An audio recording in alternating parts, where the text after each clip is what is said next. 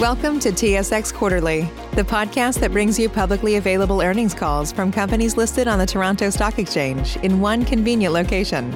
Gone are the days of looking through confusing websites. You'll find the important information right here. Enjoy the call.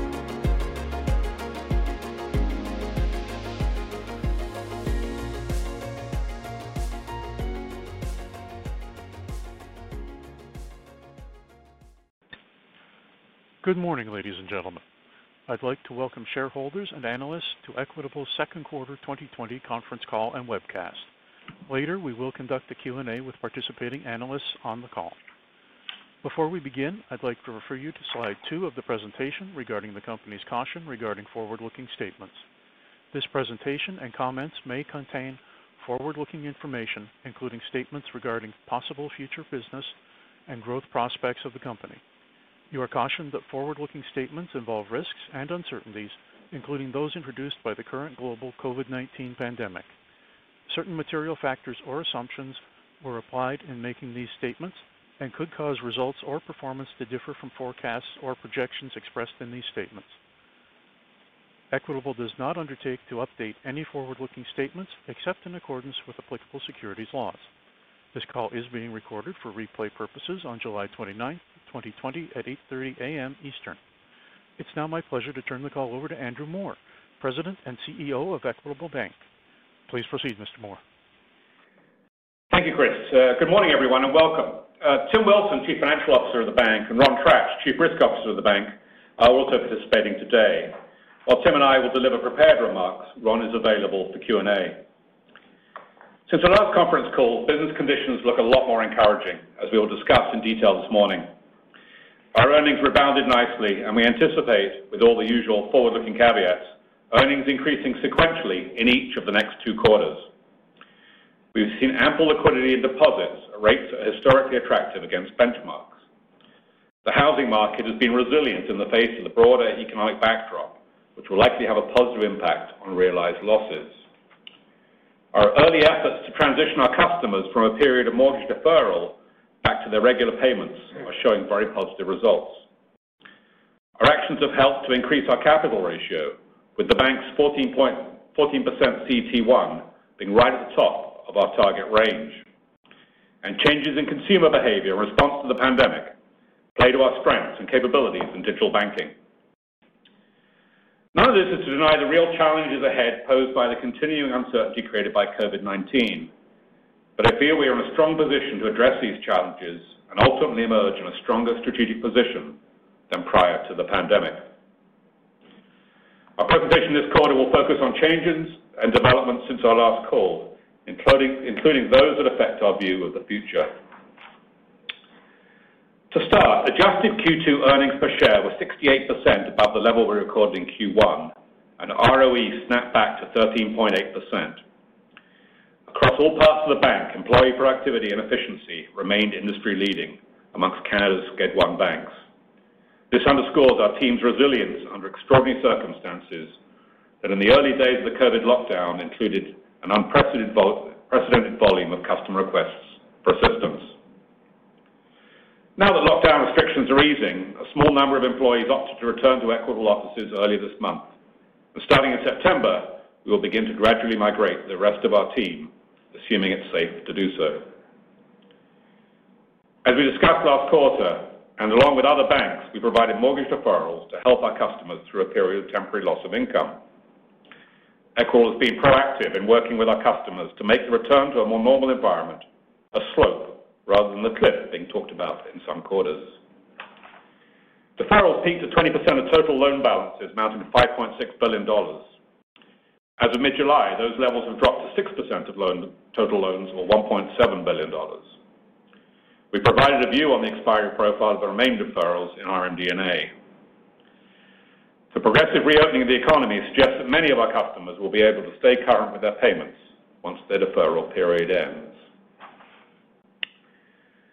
We did not enter Q2 with our usual lending growth mindset, but Equitable also did its part to keep the economy moving as all of the bank's retail and commercial businesses continue to provide capital for household formation and business purposes.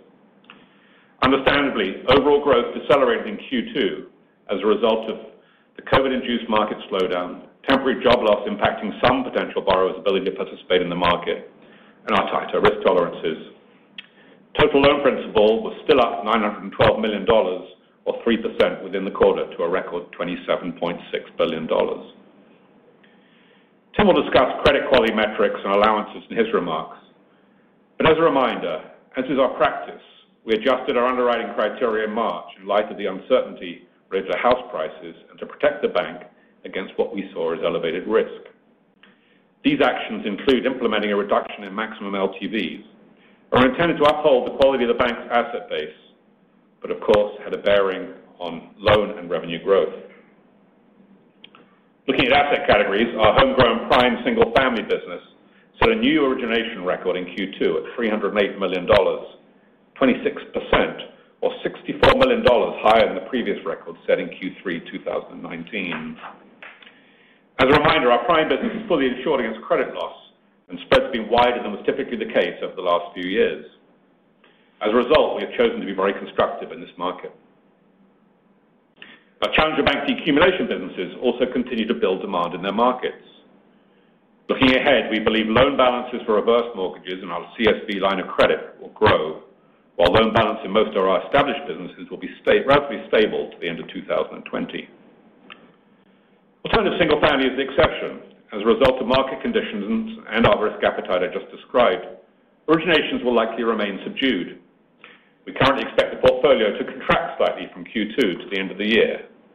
There are certainly some upside to this view, but that's not our base case. Customers also count on us for the great digital banking services.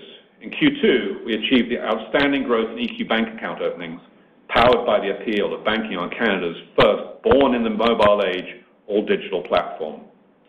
Our digital customer referral program, the innovations we continue to introduce, and our competitive interest rate. Over the past year, new customer account openings increased 52%, and in the second quarter, we saw even more dramatic growth as the openings were almost three times higher than the average over the past 12 months. Leading challenger banks around the world are seeing great growth in the current environment, and the result of Canada's challenger bank mirrors that global experience. In June, EQ Bank's deposits surpassed $3 billion to finish the quarter at $3.3 billion, 46% above last year as a result of these account openings and higher balances in existing accounts. Getting to the $3 billion milestone this quickly is proof positive that we can deliver a better experience by enabling customers to bank on their terms. Canadians are more value conscious than ever and more open to embracing new systems of technology-enabled banking. That's good for Equitable because our digital offerings provide both great value and simple, elegant technology experience. By challenging the status quo of traditional banking practices, we're winning hearts and minds by combining the money-making capabilities of a high-interest savings account with the bill-paying options of a checking account, all minus the service fees. Earlier this month, we introduced EQ Bank's joint savings account, allowing up to four account holders to share in these advantages. As you know, setting up a joint account is a painful process at most Canadian banks and usually requires a branch visit. Working from the premise that there needs to be a better way, the EQ team has done an outstanding job of creating a simple, intuitive, fast, and completely virtual sign-up process. This is the kind of challenger-based innovation that makes banking better for Canadians, and I'm really enthused about this latest development, which I urge everyone to try. Canadians told us that the product they wanted most was joint accounts, and the response we've had so far suggests we've created something that is really capturing their attention. Digital banking is becoming more popular with Canadians of all ages, but recently we've noticed that the most significant new account opening growth is in the 18 to 25-year-old cohort. From a societal perspective, this is good as young people are forming the savings habit and building a solid financial foundation. From our perspective, we like the idea of building customer relationships for life, from youth to retirement. Our EQ International Money Transfer service is adding to the fast-growing uptake of our services. I still feel we've not really delivered a message of how good this service is. But if you're looking to send money overseas, EQ has a fantastic way to do so. We also introduced an automated referral service on May 14th, and since then, over 4,000 customers have signed up through a recommendation by friends and family, about six times more than was typical for our manual referral program. The big picture is one of the advantages that large incumbent banks have over Canada's challenger bank is the cost we have to incur to attract new customers. We are clearly seeing this acquisition cost drop, and this improves the relative economics of our bank going forward. Between EQ Bank, Equitable's extensive network of independent investment advisors and financial planners, and our strategic partnerships, we continue to attract all the deposit volumes we need to fund our growing business. Retail and securitization funding markets have proven to be much more liquid and efficient than we had expected early in the crisis. Flows in both markets have been relatively uninterrupted and very cost-efficient, as GIC rates consistently decreased from mid-March onward at a much faster rate pace than relevant benchmarks. This makes funding very cost competitive. The government's move to inject liquidity into the banking system early in the crisis further increased our level of comfort in the intervening months. Our instinctive response to the emergence of the crisis in March was to increase the size of our liquidity portfolio, and we took the additional step of insuring 687 million dollars alternative single-family mortgages as soon as CMHC expanded its insurance eligibility criteria on March 20th. The insurance came into force in Q2 and created an equivalent amount of additional liquidity. Tim will walk you through a cost-benefit analysis of this insurance in his remarks, with the bottom line being that it provides net funding cost and capital benefits through 2024, but had a negative impact on earnings in the most recent quarter of $0.20 a share. This drag is expected to reduce to $0.09 in Q3 and $0.01 in Q4 before turning positive in subsequent quarters. We're protecting the bank and its depositors by maintaining a strong capital position. By quarter end, positive earnings coupled with slower risk-weighted asset growth brought the bank's CET1 ratio to the top end of our target range of 14%, up 90 basis points year-over-year and 50 basis points from March. The insurance on 687 million dollars of single-family assets contributed about 30 basis points to that increase. This capital benefit is driven by the fact that the insurance eliminates the credit risk on these assets for Equitable, so they became 0% risk-weighted after being insured. Both our CET1 and total capital ratios are at the high end of the Canadian banking industry, and we expect them to increase from here. Planned dividend increases are on hold for now because of regulatory guidance from OSFI to the banking industry. Even so, our most recent dividend declaration was 12% above last year. Our low payout ratio, which was 12% in Q2, shows that we have room to maintain our dividend and still build capital organically. All in all, we do not foresee a reasonable scenario under which we will need to raise additional equity capital to support our existing businesses. Equitable was soundly capitalized coming into this pandemic and is even more so today.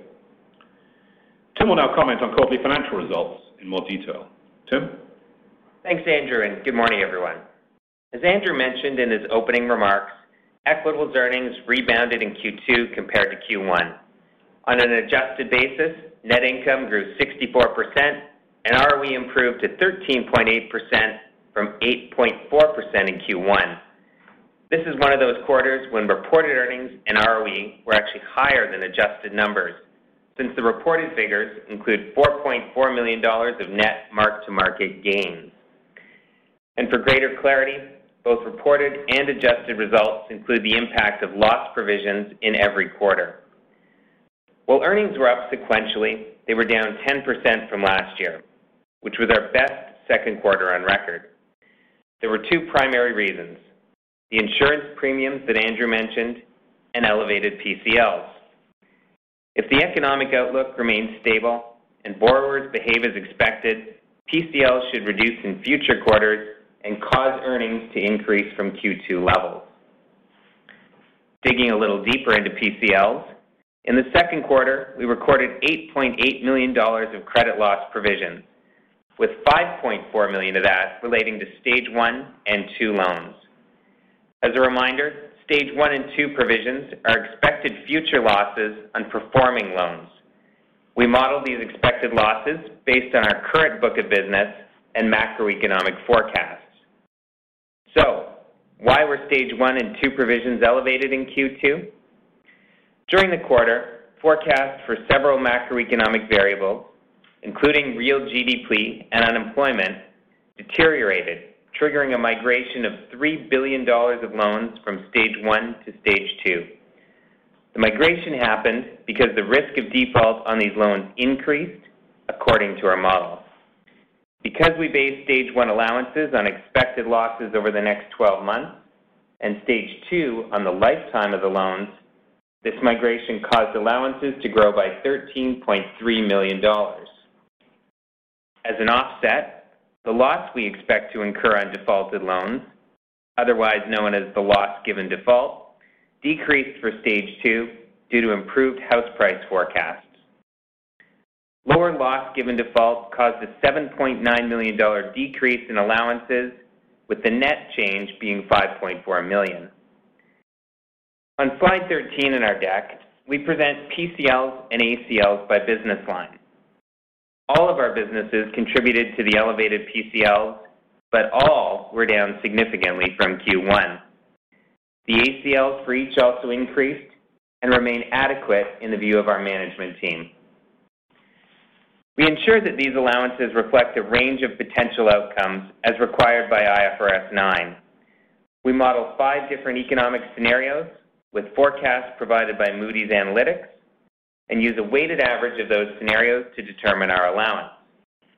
On slide 13, we included the base case of our forecast at June 30th as compared to March 31st, and it shows a deterioration in four of five key variables. Only HPI improved. There is, of course, a high degree of uncertainty in forecasting, particularly right now.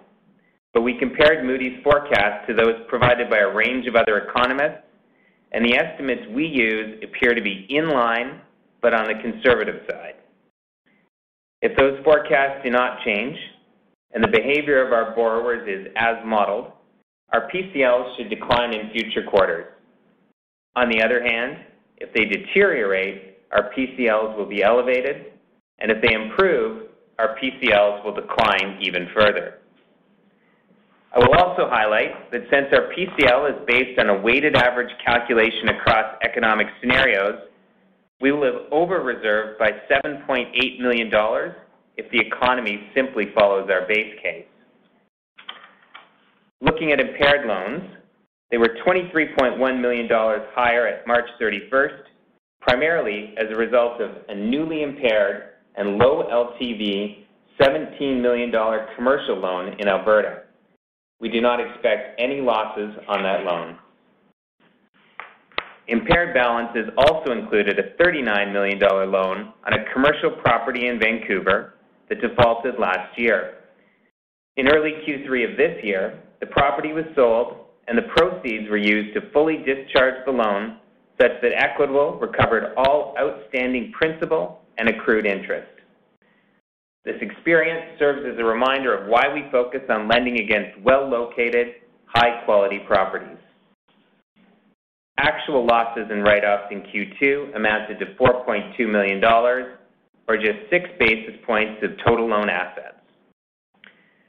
We've included both qualitative and quantitative information on our approach to lending and risk management in the MD&A, beginning on page 27, and we'd be happy to answer any questions you have on this call. Moving on, the change analysis slide in our deck quantifies the quarter one to quarter two impact of various drivers of our profitability. One of those drivers was a decrease in total operating costs, which were down $2.1 million from Q1 as we held the line in all expense categories. Our efficiency ratio followed suit. It was down to 39.2% from 43.4% in Q1 as lower non-interest expenses were assisted by higher fair value income. We remain focused on our long-term objectives and are pushing forward with the digitization of our bank and our service offerings. In other words, even in this COVID environment, we will continue to invest in our strategic priorities. That said, look for expense levels in Q3 and Q4 to be roughly consistent with Q2. On NII, Q2 was up 4% year-over-year, driven by 11% growth in our average asset balances and despite a 12 basis point drop in our NIM. NIM was also down by 7 basis points sequentially. The decrease in NIM was largely the result of insuring 687 million of alternative single-family mortgages in Q2 and occurred despite the higher spreads that we have been seeing on originations and renewals in both our commercial and single-family businesses, particularly since the middle of March.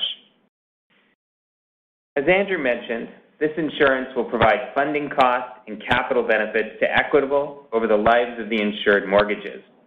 However, there was a mismatch in the timing of the costs and the benefits.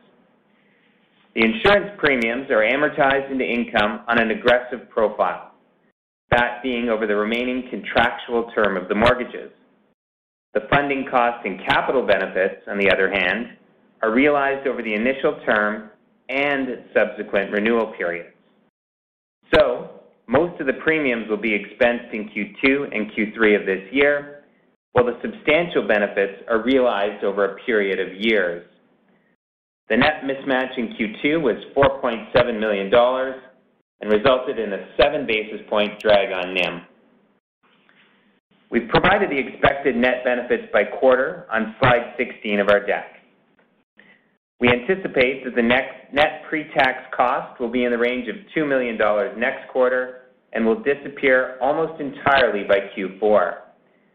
The economics will then reverse next year and be in the range of one to $1.5 million of additional pre-tax profit per quarter. We believe this is a good investment, even if it does weigh slightly on quarterly results this year. Further on NII, we had some dynamics with our CMHC floating rate securitization that contributed to lower NII in Q2. Related to the timing of when the rates were set and also the fact that floating rate liabilities are priced off CDOR, while the loans are priced off prime, and those rates were disconnected for part of the quarter. And Finally, we held the EQ Bank HISA rate at 2% for competitive reasons and to encourage balance growth while consumers were actively shifting to digital channels. This is an investment that continues to cost us some short-term NII, but a substantial long-term franchise value. There is an opportunity to reduce this rate. These dynamics with our floating rate assets should dissipate next quarter and help our earnings by at least 0.10. That's my report. Now back to Andrew for final comments. Thanks, Tim. Equitable marked its 50th business anniversary in July, was coincidentally named one of the best workplaces in Canada by Great Place to Work. Would have been nice to celebrate this occasion without pandemic disruptions, since the accomplishments by generations of Equitable employees deserves recognition and praise. We devoted a slide in our deck to calling out just a few of our milestones over the past five decades. From our humble trust company beginnings in Hamilton to our place as Canada's challenger bank today, we have made a difference to the lives of hundreds of thousands of Canadians, and we are grateful for the opportunity to serve them from coast to coast. Along the way, we have followed our own path, challenged the status quo, and in small but meaningful ways, made banking better for Canadians. We've now made challenging a serial preoccupation, and unlike those early days, we've got a lot more muscle to put behind our efforts.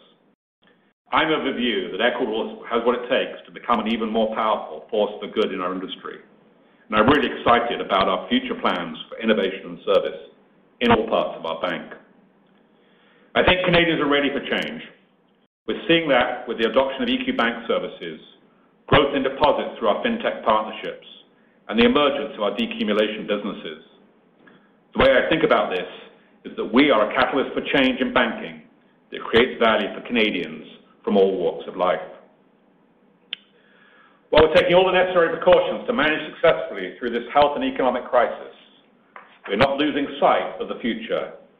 Digitization of our services will continue, as will our advocacy efforts in favor of open banking and our commitment to adding value to customers, shareholders, employees, and our broader community of partners.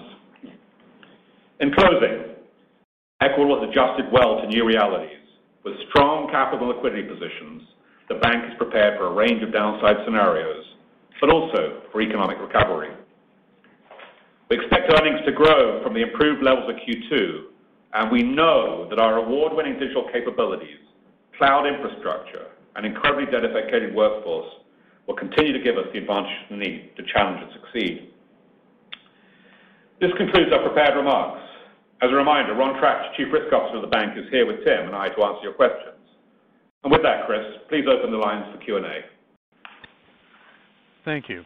For analysts to ask a question, please press star, then the number one on your telephone keypad. Your first question comes from Stephen Boland of Raymond James. Your line is open. Oh, good morning. Uh, I'm not usually the first one. Um, maybe you could just talk about the leasing portfolio and I guess the allowances. They still remain fairly high. And Again, is that is that driven by the macro modeling, or is there something specific in in the portfolio or the age of the portfolio that makes the allowances remain um, so high compared to the other portfolios? Steve, you're always first in our minds, so we appreciate you being first up this time. Um, I think Ron has spent more time with that book, and I wonder if Ron can drill into that question. Yeah. So Steve, the allowances that we took were relatively similar quarter-over-quarter with the degradation in a few of the macro factors um, causing us to take uh, incremental additional allowance. Um but no, the losses don't really relate to any idiosyncratic um, specific lease level issues. Um, they're mostly and primarily driven by the degradation in the macroeconomic factors. Um, Tim had commented that our loss given default was a net gain across the entire book, but in that business, HPI forecasts don't really benefit it. So it is primarily a function of the macroeconomic factors and at the broader economy level.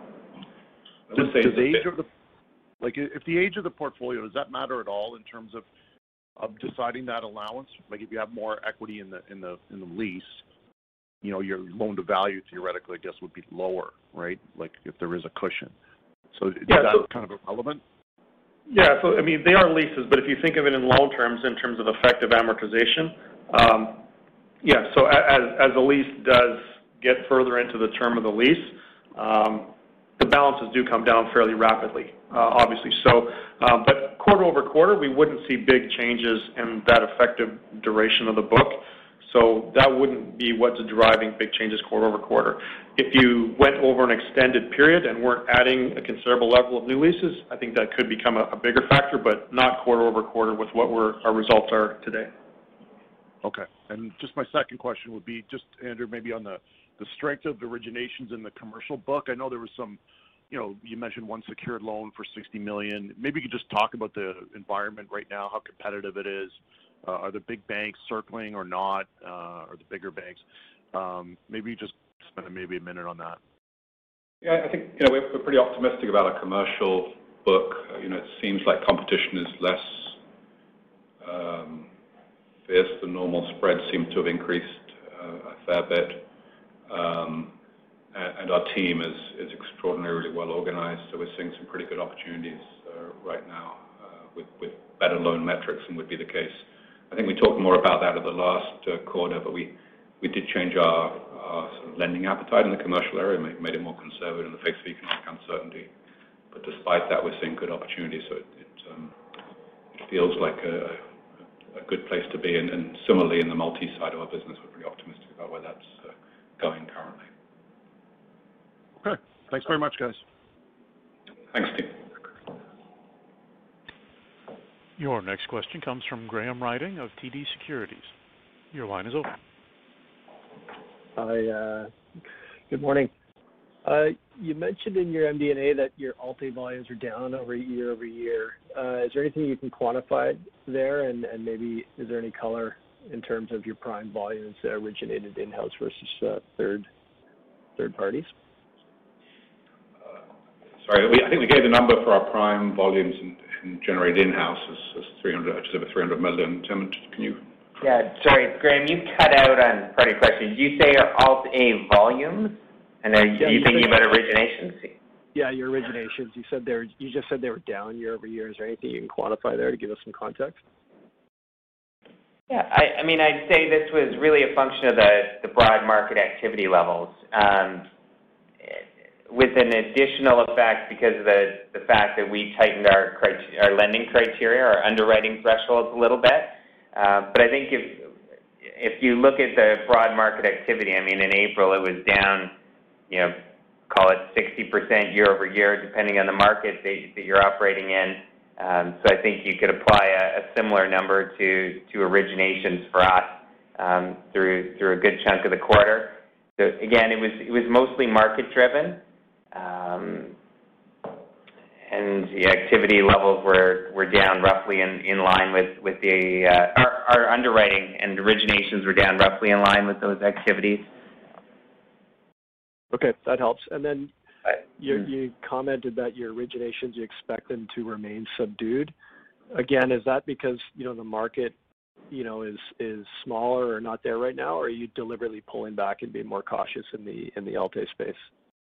No, I think we're definitely not definitely not deliberately pulling back. Our teams are really focused on trying to find the right kinds of deals. Um, it's sort of interesting. It does seem like it's day to day. You know, as you know, we prepare these MD&As. You know, week when I was on the underwriting floor yesterday, and uh, we had a you know, good day for submissions yesterday, for example, and the kind of qualitative commentary was that the quality of the deals were quite a bit better than what we were seeing a month or two ago. So, um, you know, because when we had this, went through this interruption of income, you know, caused by the by the lockdown, we, still saw some decent volumes coming in, but many of the many of the transactions didn't make sense because there'd been a been a breakage of income, and, I'm sort of hopeful that that might reverse over the next uh, few weeks. Uh, but, it all remains to be seen, and I think. Uh, as you know, we like to try and be relatively conservative in providing our forward-looking projections. So I think certainly this is a fairly conservative view of the world. Okay, fair enough. And then uh, just one more, if I could. Uh, um, when I look at your allowance for credit losses, they're sort of sitting roughly three times higher than your than your 2019 averages for your retail and your equipment portfolios, but your commercial book, the allowances are, you know, roughly 1.4 times higher. So I'm just wondering, is there any color on why you know, your commercial allowances have not increased as much as uh, those other two areas, you know, on a relative basis. I think, Ron, you address that? So I think the best way to address that is if you look at the, or when we look at the actual losses that we realize in commercial, because it is a book that is largely contained of a relatively fewer number of large accounts, and we really have very few losses. Um, so in the normal course, uh, out of call it an abundance of caution, we do hold uh, a greater percentage of reserves than we would see in the normal course in commercial, much more than the you know two basis point average that our, our book would lose in any given year. So as a result, coming into the COVID uh, pandemic uh, situation, um, while we have increased the level of reserves for for commercial, we've always kept a much bigger buffer to realized losses um, just in case there were a, a, few idiosyncratic ones that we couldn't forecast before. Um, so it's not so much, I wouldn't view it as we have not increased because we think the book is dramatically different. It's just that in, good times, we do hold more for commercial, and so we balance that out somewhat in the, in the current environment. And just to build on that for a second, Graham, there are really you know, historically two major components to the commercial allowance. One was the purely model component, and the other is the buffer or the overlay that Ron was talking about. Um, when you fast forward to a year like 2020, that model component is responsive to changes in the economic climate and borrower behaviors. The buffer portion actually doesn't doesn't move with those macroeconomic changes.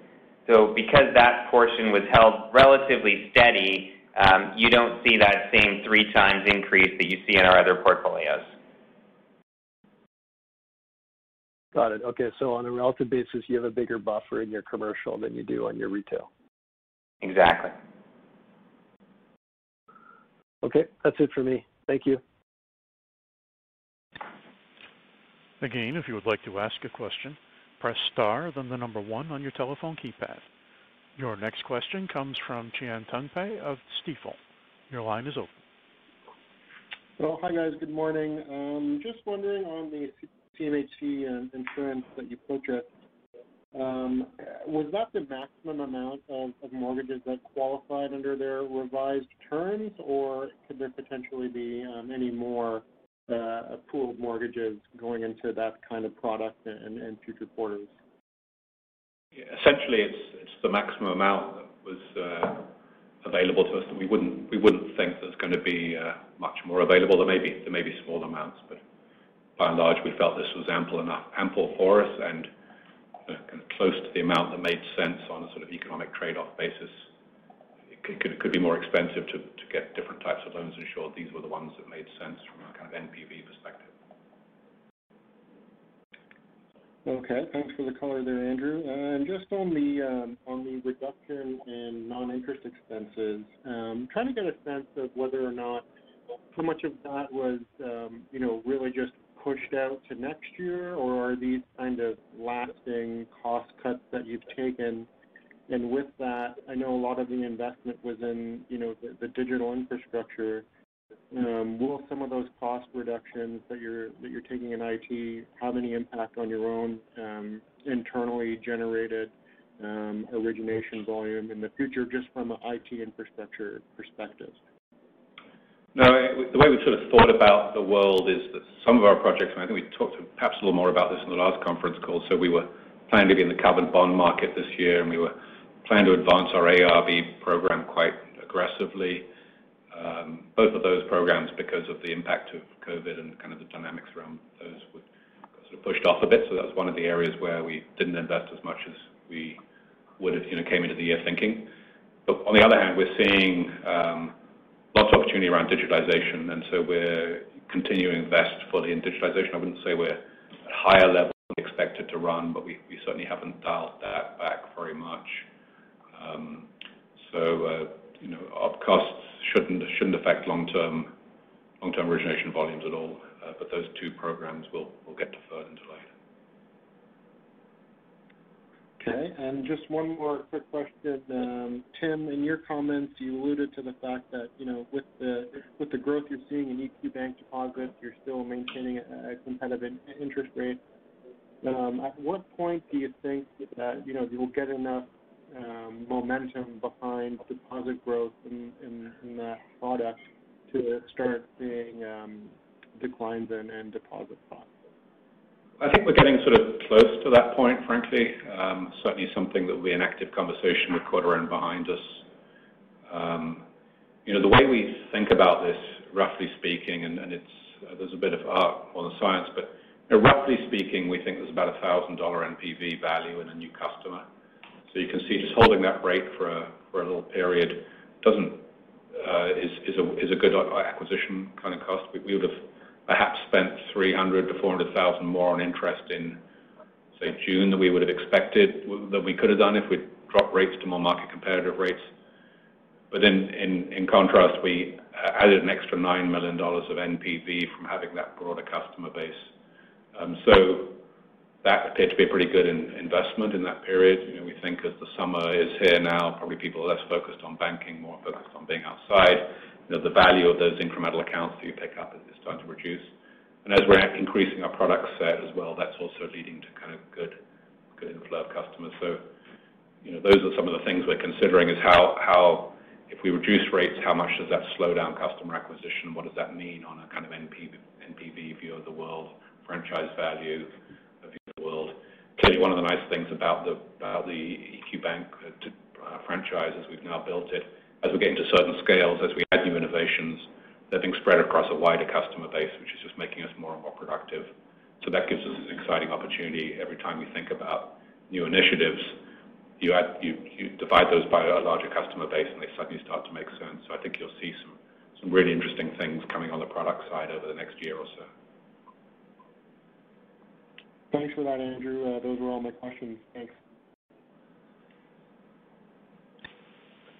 Your next question comes from Jaeme Gloyn of National Bank Financial. Your line is open. Yeah, thank you. Good morning. Um, I just want to spend some time digging into the uh, payment deferrals. Um, so First off, the uh, significant decline that uh, that you've reported here since the peak levels to where we are today. Can you um, just uh, describe what's driving uh, that decline? Uh, is it just a roll-off and these borrowers are continuing are now paying their mortgages? Is there any uh you know, was there any other reason why it would decline so fast? I think we're trying to, as we um, expressed in the prepared remarks, turn what some describe as a cliff into a slope. When we first gave deferrals, we had uh, a lot of calls coming in on the retail book, which is where most of it sits. Uh and we were generally giving one, two, or three-month deferrals. So clearly, we're sort of past the point now of those three-month deferrals. We're just starting to get past that point. Uh, and our general feeling is that many of our customers you know, called looking for a deferral just out of an abundance of caution in an uncertain economic scenario. Um, and so many of those have rolled off. Um, It's clear, I think, that you know if there are people in financial trouble, that they'll start to emerge now. Uh, Ron's team has done a lot of work in this area. Ron, I wonder if you can give some other color there. I believe that the analysis you've done supports the view that our you know credit reserving is pretty damn good as well. Yeah. What I what I could add there, Jaeme, is while Andrew's referenced it. it is early with respect to these, Um, what we've called expired deferrals, as they are now no longer under a contractual deferral. Um, the early results, and we use that term again in terms of the number transitioning back to regular payment, has been extremely encouraging. Um, there is still a significant portion to go, obviously.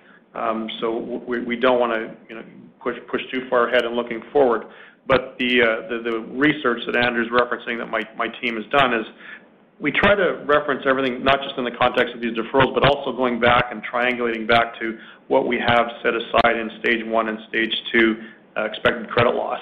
And given how encouraging the early results are, um, all indications are that we are very very well reserved from an ECL perspective, um, barring any major shift in economic forecasts, et cetera. et cetera. So It actually gives us a lot of comfort Uh, going forward um, when you triangulate these COVID deferrals, the actual experience, and then what we have forecasted going forward.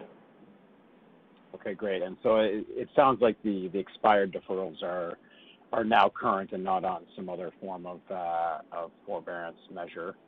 Um, in terms of those that are active, uh, have you dug into the characteristics of those borrowers? Are they still active because of, uh, you know, are they are they passing a certain criteria that you're looking at in terms of income impairment or or job loss? Or uh, is the threshold to qualify for a deferral still fairly loose? Well, a good portion of them are deferrals that are still under the original deferral request that came in originally. The balance of another good portion, would be the uh, deferrals that are under their subsequent deferral request.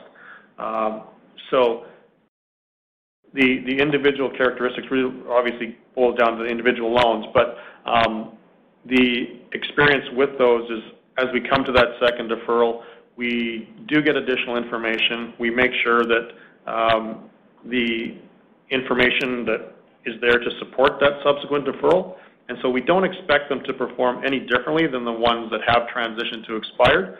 Um, if there were issues when it came to a request for subsequent deferral, we would have moved it to a normal uh, proceeding through our typical impaired loan and enforcement process. So um, there isn't any reason for us to believe at this stage that uh, the remaining balance should perform any differently than what we've seen with uh, the expired deferrals.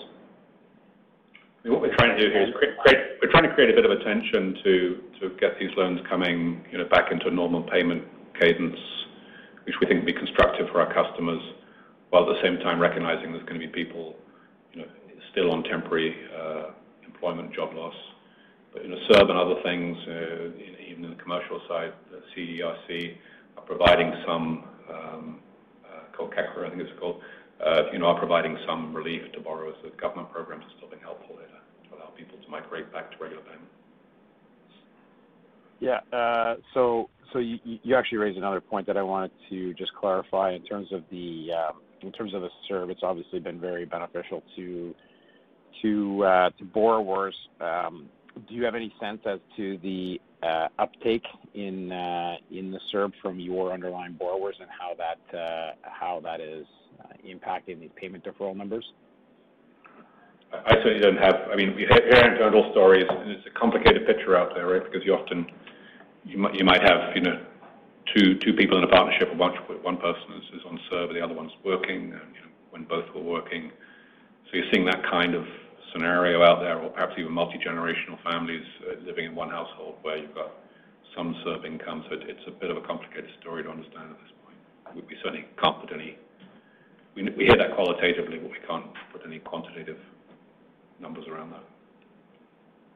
Okay. and uh, Just lastly, uh, on this on this topic, the um, you mentioned that there was a good chunk that were that were uh, extended, I guess, their payment deferral time was extended. Can you share the percentage of the portfolio that would have received a an extension? And uh, how do you, how do you think about extensions generally? Is this something where you can roll a two month deferral three times and stay on side here, or uh, is it sort of one one deferral and that's it? So the overall percentage that is in a second or third request is actually quite low given the grand scheme of the entirety. Of the, you know, the roughly in the retail book, the 5 billion roughly that we showed as our uh, peak level, the actual the portion that has gone on for subsequent requests is actually quite low. Um, it's a good portion of the, the, the 1.4 billion of the remaining ones, but on, on balance, it's quite low. Um, the, the approach that we've taken is simply when some institutions in the industry offered six months right out of the gate, we chose to offer three. We could have chosen to offer six, and today virtually have no line of sight into payment history or performance, and we would still be in a holding pattern waiting to see. We elected to do things differently from a management perspective. We've seen very good results with a lot of those transitioning, but we've always been prepared to work with our customers if, for example, they needed another month to two months or even three months, um, depending on the customer's individual circumstance and working that through with them to make sure that we were offering them the maximum that we could under the industry allowed six months to work with them on an individual basis. Um, so um, while I can paint the picture in broad strokes, we've really tailored it to the individual and asking some pointed questions at the time those deferrals come up, and if it's supported for one, two, or three months up to what the industry is allowing. Yeah, so it's very it's becoming a very manageable process in, in terms of being able to uh, have good dialogue with our customers about what their individual situation is at this point. Um, I think CMHC actually came out with some good kind of flow charts, not so much flow charts, but decisions around how you would treat individual loans. And It may well be that the industry evolves over the next, you know, two to three months to to things like making interest-only payments rather than a full deferral and that kind of thing. But We have not made any of those moves yet, to be clear. Generally speaking today, if there's somebody that's been on deferral and is coming back asking for a second one, which as Ron mentioned, has actually been a, you know, pleasingly small proportion of our loans coming off deferral. We're generally giving them a, you know, having a conversation with them if it makes sense, giving a one-month deferral, and still keeping that nice tension where we're helping them kind of get through the next, you know, month or two, but understanding that we need to actually, you know, figure out how to get back onto a regular regular payment uh, mode. Okay, great. That's uh, that's really great color on that topic. Thank you. Um, Shifting to uh, to the to the outlook uh, somewhat, I think, Andrew, you sort of mentioned that uh, just recently you've seen some good application volumes and the quality of those applications. Can you can you just talk about the um, the environment today? Obviously, the housing market looks pretty strong, like we're having a delayed spring market here. Um, is that something you're also seeing in terms of the application volumes? And If you can just focus those comments more on the alternative book as opposed to the prime book? Yeah. I'll start by saying, Charles, despite what your question is, clearly we're seeing a lot of demand in the prime book, and that's so that's indicative of that strong housing market, as you say. Uh, you know, I think sort of as our commentary set out, we're seeing less demand in that alt book, so we haven't seen that get to that level of strength yet. Um, I don't know whether there's some delay between that and the and the housing market, but, but clearly, you know, there's a there's a good cadence of business there, but it's uh, not not what I would have expected yet, our teams are out there trying to beat the bushes to find the business. Um so so we'll you know, see how that goes. But clearly we have a strong franchise. We're the leader in this marketplace, so we'll find the business if it's there. But so far we've seen you know, less less demand in that alt book. Okay. And uh, can you refresh uh, for me the uh, the the new Canadian segment of the portfolio? I just want to get a sense as to uh, you know, if if immigration and uh, and the closing of borders, what kind of an impact that could have on on you know acquiring new customers as they enter Canada. Yeah. I mean, the way we think about that is about 40% of our alt originations are new Canadians, so relatively recent immigration history. What I would say is, you know, when we talk about new Canadians, you know, when when is a when does a new Canadian become a an established Canadian? And I think really we're talking about people that have arrived in Canada the last five years or so. So there's a fairly significant backlog there of people that people didn't typically come move into the country and then buy a house right away. They would be moving in, establishing some kind of credit uh, and job track record and tenure. Um, and it might be two to three years before they're actually buying a house. We would consider that to be still kind of in our new new to Canada type uh, type book. So the immediate softening of immigration probably won't have that much impact on the business. There are some nice things to think about, you know, particularly the, well, say nice things, but the situation in Hong Kong, where there are 300,000 Canadians that might choose to exercise the rights for their passport to come to Canada, for example. Um, You know, we're hearing anecdotally it's causing some some sort of upward demand for housing, and that's certainly a market that we play in quite successfully. So, um, you know, but if to your point, for long long term, um, you know, immigration clearly will be down significantly this year, but but uh, uh, it doesn't have an impact on the short term, but over the next three to four years, maybe.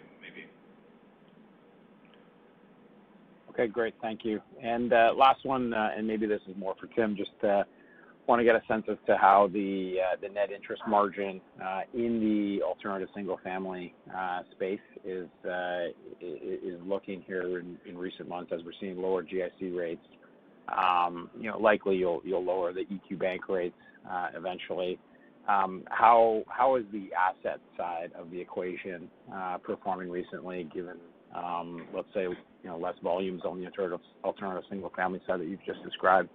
Are you uh, are you seeing increased competition driving those asset yields significantly lower that could impair margins, or does it look like it's going to hold fairly steady? Yeah. I mean, I mean, we we actually use the ROE calculator we described before. I think we basically take that, what's a slice of that marginal loan. And so our, our spreads when using that methodology are actually pretty attractive now, above the level they would've been at six months ago. So, um, no problem on the NIM side. Okay. That's great. Thank you very much. Your next question comes from Geoff Kwan of RBC Capital Markets. Your line is open. Hi. Just uh, had one question, just going back on the deferral side. Um, when you're getting the requests uh, for extensions, um, I think you kind of mentioned you're getting a little bit more information on the income side. Are you actually getting kind of more formalized income verification of some sort of impairment, or are you doing just some sort of declaration? And then the other part of my question on that is, um, are you doing these assessments differently for your prime customers relative to your Alt-A customers? Yeah. Uh, it's more of a conversation, Geoff, about what is the situation rather than going back as we would in a mortgage origination looking for source documents. Um, certainly with the challenges around COVID, one of the challenges has been kind of getting to HR departments and getting proof of income in any event. So, it's more about a conversation about the situation with the customer, maybe looking at bank statements as a source document, but not going back in the same level as we would for an original transaction. And yes, we are taking a position that's more aligned with the larger banks on the prime side. So we'd be um, more relaxed about providing deferrals on the prime side of the business. Okay. Thank you.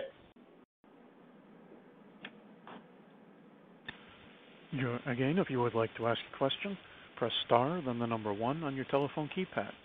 Your next question comes from Cihan Tuncay of Stifel. Your line is open. Oh, hi. Sorry, I just had a follow-up question on the NIM, uh, but it looks like that's been uh, answered already, so thanks.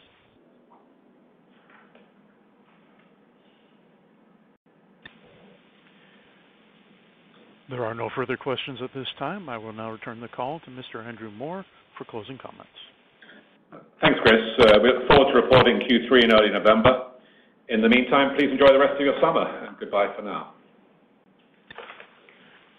This concludes today's conference call. Thank you for your participation. You may now disconnect.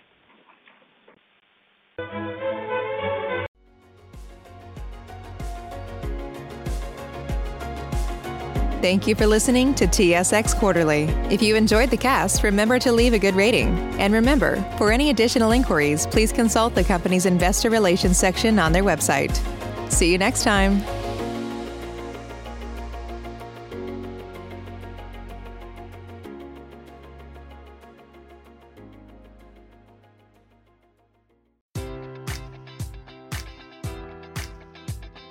Enjoy all your favorite sports like never before at BetMGM. Sign up using code Buckeye and receive up to $1,500 back in bonus bets if you don't win your first bet. When you register with BetMGM, you'll get instant access to a variety of parlay selection features, live betting options, and the best daily promotions in the business. And with BetMGM at your fingertips, every play and every game matters more than ever. Place your money line prop, or parlay bets with the king of sportsbooks today. Sign up using code Buckeye and receive up to $1,500 back in bonus bets if you don't win your first bet. BetMGM and GameSense remind you to play responsibly. 21 plus and present in Ohio, subject to eligibility requirements. Rewards are non-withdrawable bonus bets that expire in seven days. Gambling problem? Call 1-800-GAMBLER in partnership with MGM Northfield Park.